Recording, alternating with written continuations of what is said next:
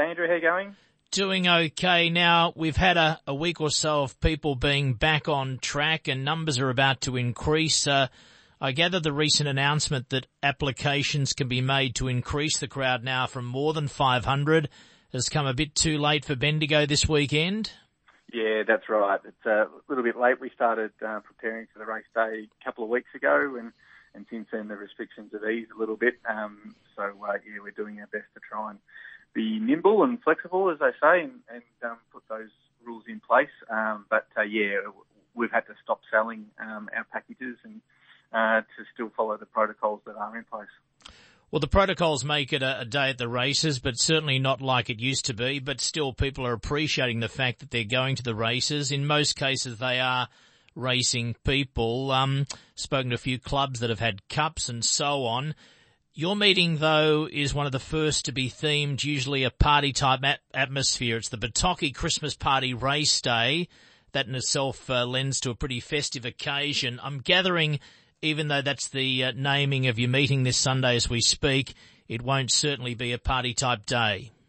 Yeah, that's right. As you said, um, normally we could get about 1,500 to 2,000 um, people on, on course, a lot of Christmas breakups and family breakups. Um, but as we've only had certainty around uh, having crowds for the last fortnight, a lot of those families and, and work parties have obviously um, looked to, to, book elsewhere earlier on, um, which is understandable. So yeah, our numbers will be a fair bit down um, on, on previous years, that's for sure. And, and the ones that are on course, yeah, there are still a lot of protocols that will be in place and social distancing and that sort of thing. So, it, um, yeah, it's good to have people back. We're expecting a crowd of up to about 300, which is great because we've sort of only had about 30 owners at a time for the last couple of months. So it'll be a big um, uh, eye opener for the staff here because yeah, we haven't had those numbers for a little while. But it's a start and it's progress, and uh, we're looking forward to 2021 and, and uh, growing those numbers further. So, do you make it clear to people that it's not a Christmas party race or do you still have Santa? What's the protocol there for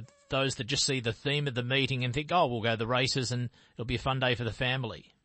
It all, it all comes back to communication um, with our membership base and, and the patrons, um, just making sure that uh, their expectations are actually what will be in place. So um, we've seen communications out about um, what will and what won't be in place. And unfortunately, Santa's um, he's uh, in quarantine and, and, won't be here this year. And uh, and same with the kids' activities that we normally have. And so uh, we're still hoping it's going to be festive. We've still got the decorations up, um, but uh, yeah, a little look look and feel a little bit um, different from, from previous years. But I think um, the ones that are the people that are coming are quite understandable, uh, understanding of the position we're in, and um, we'll still uh, offer a great day of racing. Well, there's a few Cessnas going across every now and again. You could say he's doing a flyover somewhere between midday and five.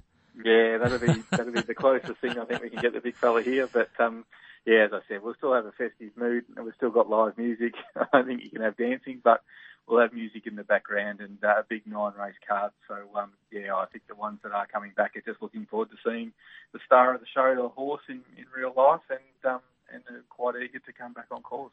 We're chatting to Aaron Herbst, the club manager Bendigo. Good morning to our listeners in Bendigo and our relay there.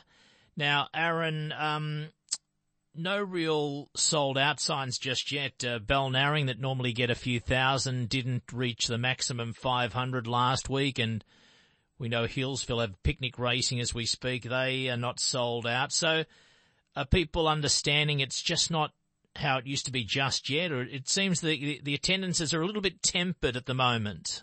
Yeah, I think what my my take on it is, I, think a few people are waiting for it to just open up a little bit more. Um, TAB still aren't on course.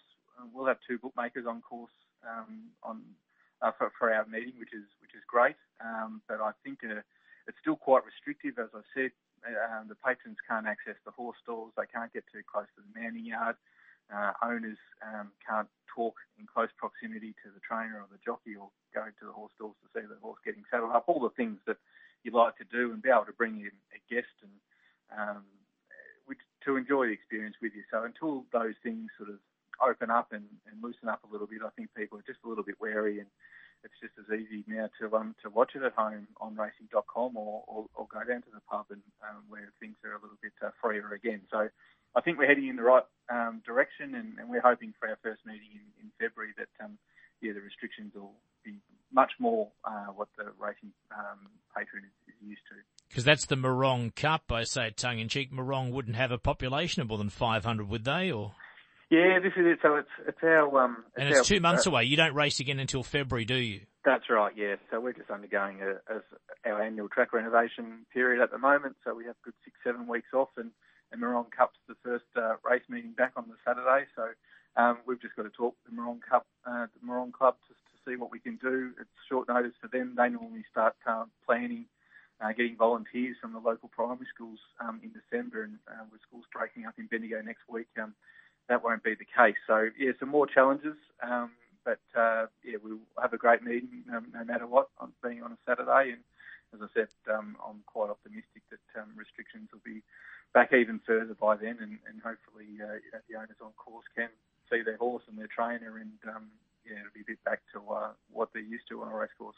And just finally, given we are the voice of the racing industry on the radio and we broadcast across the state, we always like to update people on industry changes just to inform them. You've got a new chairman at Bendigo since we last spoke. That's right, yeah. Jack Lyons is the new club chair. So uh, Jack's been a, a, vice chairman for, for many years at the club and, and uh, our, our, former chairman, Rod Caldo, stood down um, after, um, I think, a good two, uh, two to three years of service. So Rod uh, will remain on, on our board and, and will support uh, Jack like the, the remaining um, uh, eight other uh, board members as well. So it's great news for Jack, and um, I'm sure uh, yeah, he'll lead the club um, into uh, into a great future as well. Great to chat to you. Have a good meeting coming up. Full coverage on RSN. We'll speak again over the summer months. And thanks for taking the call, Aaron. Thanks for your support, Andrew.